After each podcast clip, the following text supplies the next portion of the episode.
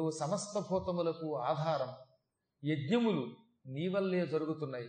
నీ వల్లే ఆహార పదార్థములు పక్వమవుతున్నాయి ఉడుకుతున్నాయి. ఆ ఉడికిన ఆహారాన్ని మేము స్వీకరించగలుగుతున్నాం. వేదమంత్రములు నిన్నే స్తోత్రం చేస్తున్నాయి. శ్రీ మహావిష్ణువుకి ముఖంగా ఉండేది నువ్వే. సూర్య భగవానుడిలో ఉన్న జ్యోతి నీవే. జ్యోతి రూపుడవై సూర్యుడిలో ఉన్న వెలుగు అగ్నిహోత్రమే. అందుకే అగ్నికి సూర్యుడికి అభేదం అంటారు స్వామి. ఈశ్వరుడి యొక్క త్రినేత్రంలో ఉండేది నీవు. మూడు అగ్నులుగా ఆహవనీయాగ్నిగా గార్హస్థ్యాగ్నిగా దక్షిణాగ్నిగా ఈ విధంగా త్రేతాగ్నులుగా పిలువబడేది నీవు. ఏడు రకాల జ్వాలలు నీకుంటాయి. అందుకే నిన్ను సప్తార్చి ఏడు మాలికలు ఏడు రకాల జ్వాలలు కలిగిన వాడంటారు అటువంటి నీకు నమస్కారం. దేవతలు నిన్ను భక్తితో పూజిస్తారు. దేవతలకి నువ్వే ముఖం. అగ్నిముఖావై దేవాహ. దేవతలంటే అగ్నియే ముఖముగా కలవారు. అంటే ఏమిటి? మనం అగ్నిలో వేసే నెయ్యిని ఆ అగ్నిహోత్రుడు దేవతలకు ఆహారంగా అందిస్తాడు. ఇంద్రుడికి వేరే ఆహారం ఎలా పెడుతుంది వెళ్ళదు. ఇక్కడ అగ్నిలో ఇంద్రాయ స్వాహ ఇంద్రాయ యదన్నమమ అనగానే ఈ ఆహారం అగ్నిహోత్రుడు పట్టుకెళ్ళి ఇంద్రుడి నోట్లో అమృత బిందువుగా వేస్తాడు. అప్పుడు ఇంద్రుడి ఆకలి తీరుతోంది. కాబట్టి ఇప్పుడు ఇంద్రుడికి ముఖం అగ్ని. అగ్నిలో మనం వేస్తే ఇది ఇంద్రుడి నోట్లో పడుతోంది. కాబట్టి ఇంద్రుడికి ముఖం అగ్ని యముడికి ముఖం అగ్ని కాబట్టి దేవతలందరికీ ముఖం అగ్నిహోత్రుడు. అందుకని అగ్నిముఖావై దేవాహ. దేవతలంతా అగ్నియే నోరుగా కలిగి బతుకుతున్నారు. అగ్నిలో వేస్తేనే తింటారు. అటువంటి దేవతలకి ముఖానివి నువ్వు బ్రహ్మణ్య దేవుడివి. శ్రౌత కర్మలు స్మార్త కర్మలు అంటే వేద సంబంధమైన క్రియలు స్మృతి సంబంధమైన క్రియలు ఇవన్నీ నీ వల్లే జరుగుతున్నాయి. నీవు లేకపోతే పితృయజ్ఞం లేదు నీవు లేకపోతే దేవయజ్ఞం లేదు నీవు లేకపోతే దీపారాధన లేదు నీవు లేకపోతే ఈ భూలోకంలో ఉన్న వాడికి భుక్తి లేదు ముక్తి లేదు శక్తి లేదు అసలు వెలుతురు లేదు. ఇలా సమస్త లోకములను నీ జ్యోతిష్సుతో కాపాడుతున్న బ్రహ్మణ్య దేవుడివి ప్రభువువి అగ్నివి నీకు నమస్కరిస్తున్నాం. దేవతలకు నీవు ముఖము దేవతలకు నీవు బ్రతుకు తెరువు హుతవహ. దేవతల కల్లనాత్మవు నీవ సకల దేవతలను నీ ప్రాణంబులు. మహాత్మా దేవతలకు నువ్వు ముఖం దేవతలకు నువ్వు బతుకు అంటే నువ్వు వాళ్ళకి ఆహారం ఇచ్చి వాళ్ళని బతికిస్తున్నావు. ప్రాణం నువ్వే. ఎంతెందుకు? దేవతలకి ఆత్మవి నీవు. సకల దేవతలలో ఉన్న ప్రాణములు నీవే. అటువంటి నీకు మేము భక్తి శ్రద్ధలతో నమస్కరిస్తున్నాం.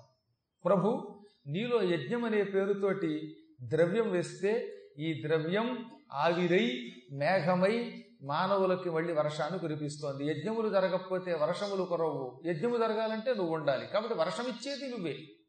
నీ వల్లే ఓషధులు పెరుగుతున్నాయి. నీ వల్లే నవధాన్యములు అభివృద్ధి అవుతున్నాయి నీ వల్లే మానవులకి ఆయుర్వృద్ధి కలుగుతున్నది. ఈ భూలోకంలో ఉన్న పెంట చెత్త చెదారం వంటి కాలుష్యములన్నీ భస్మీపటలం చేసి భూమిని శుద్ధి చేస్తున్నావు. అటువంటి నీకు నమస్కారం. యజ్ఞముల వల్ల ఇంద్రాది దేవతలకి త్రిమూర్తులకి ఆనందం కలిగించి సృష్టి స్థితిలయాలు నడుపుతున్నావు. జలములు నీలోంచే పుట్టే. నీలో జలం జలంలో నువ్వు ఉంటావు. అగ్ని నీళ్ళలో ఉంటుంది. ఎప్పుడైనా సముద్రంలో చూడండి బడబాకిన అనే పేరుతో పెద్ద అగ్ని ఉంటుంది. అగ్నిపర్వతాలు నీళ్ళలో నీళ్ళలో ఉంటాయి చిత్రం ఏమిటో. మళ్ళీ నీళ్ళలో అగ్ని ఉన్నట్టే అగ్నిలో నీరు ఉంటుంది. ఈ రెండింటికి అవినాభావ సంబంధం. అటువంటి నీకు మేము నమస్కారం చేస్తున్నాం. ప్రాణులకు నీ వల్ల పక్వాహారం అంటే వండబడిన ఆహారం లభిస్తున్నది. అలా ప్రాణుల్ని కాపాడుతున్న నీకు నమస్కారం.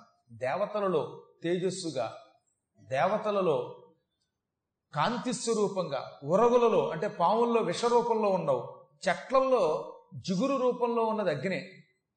అలాగే పక్షులకి రెక్కల రూపంలో ఉంటావు. మనుష్యుల్లో అగ్ని ఉన్నట్ట ఎలా ఉంటట? మనుష్యులలో క్రోధ రూపంలో ఉంటావు. అందుకే క్రోధ అగ్ని అన్నారు.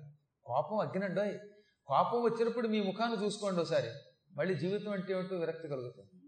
కోపం వచ్చినప్పుడే ఫోటోలు తీయాలన్నమాట. మంచి పళ్ళు పటపట కొరుకుతున్నప్పుడు పెళ్ళాం మీద ఒంటికాలు మీద లేచిపోయి నిన్ను పుట్టింటికి పంపేస్తా అన్నప్పుడు ఒక ఫోటో తీయండి. దాన్ని చక్కగా పేపర్లో వేయించండి. అలాగే భార్యామణి అప్పడాల కర్ర పుచ్చుకునో గరిటి పుచ్చుకునో మొగుడు మీదకి పరిగెత్తుకొస్తున్నప్పుడు ఈ మొగుడు పారిపోతున్నప్పుడు ఆవిడ వెంట తనుముకొస్తున్నప్పుడు ఆ కోపంతో ఉన్నప్పుడు ఫోటో తీయండి. పేపర్లో వేయండి. ఇక జీవితంలో ఆవిడ కోపం రాలేదు.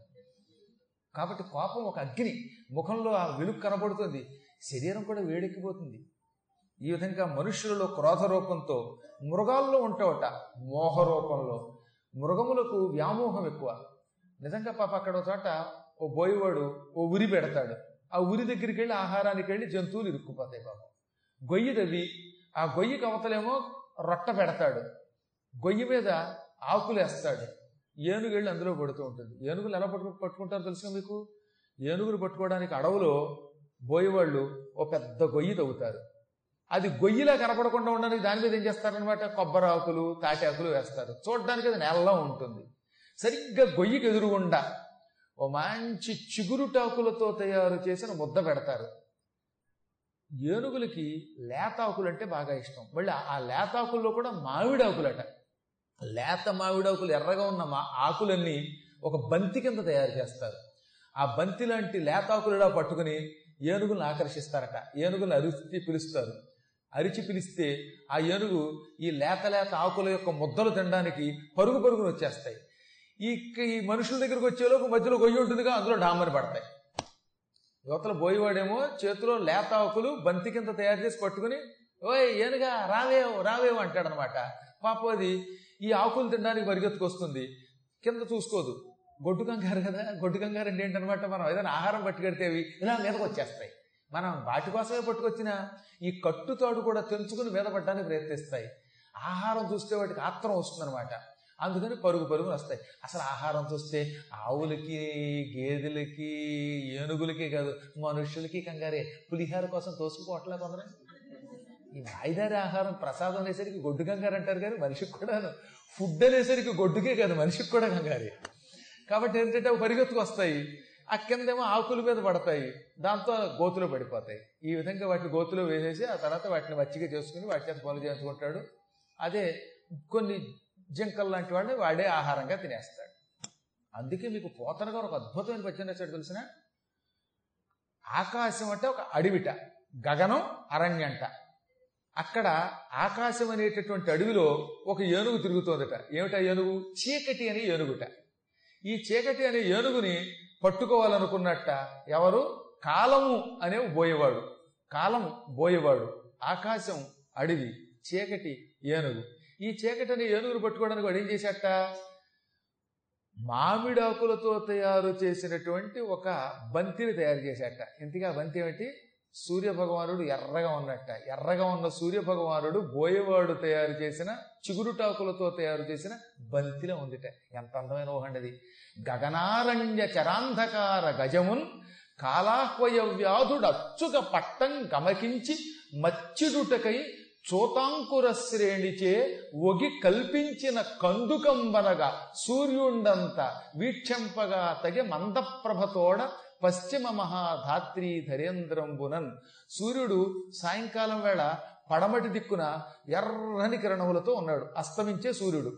ఈ అస్తమించే సూర్యుడు ఎలా ఉన్నట్ట? బోయవాడు ఏనుగుని పట్టుకోవడానికి తయారు చేసిన మామిడి చిగుళ్ళతో తయారు చేసిన బంతిలో ఉన్నట్ట. బంతి గుండ్రంగా ఉంటుంది. సూర్యుడు గుండ్రంగా ఉన్నాడు.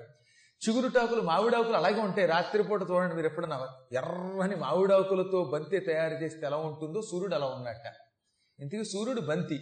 ఈ బంతితో దేని పట్టుకుంటున్నాడు? చీకటనే ఏనుగుని. పట్టుకోవడానికి అడవి ఏమిటి? ఆకాశం. బోయవాడెవడు? కాలపురుషుడు. కాలపురుషుడే. ఇలా పట్టుకుపోతున్నాడని ఒక గొప్ప ఊహ చెబుతాడు ఏమో అద్భుతమైన ఊహలండి అవన్నీ కూడా.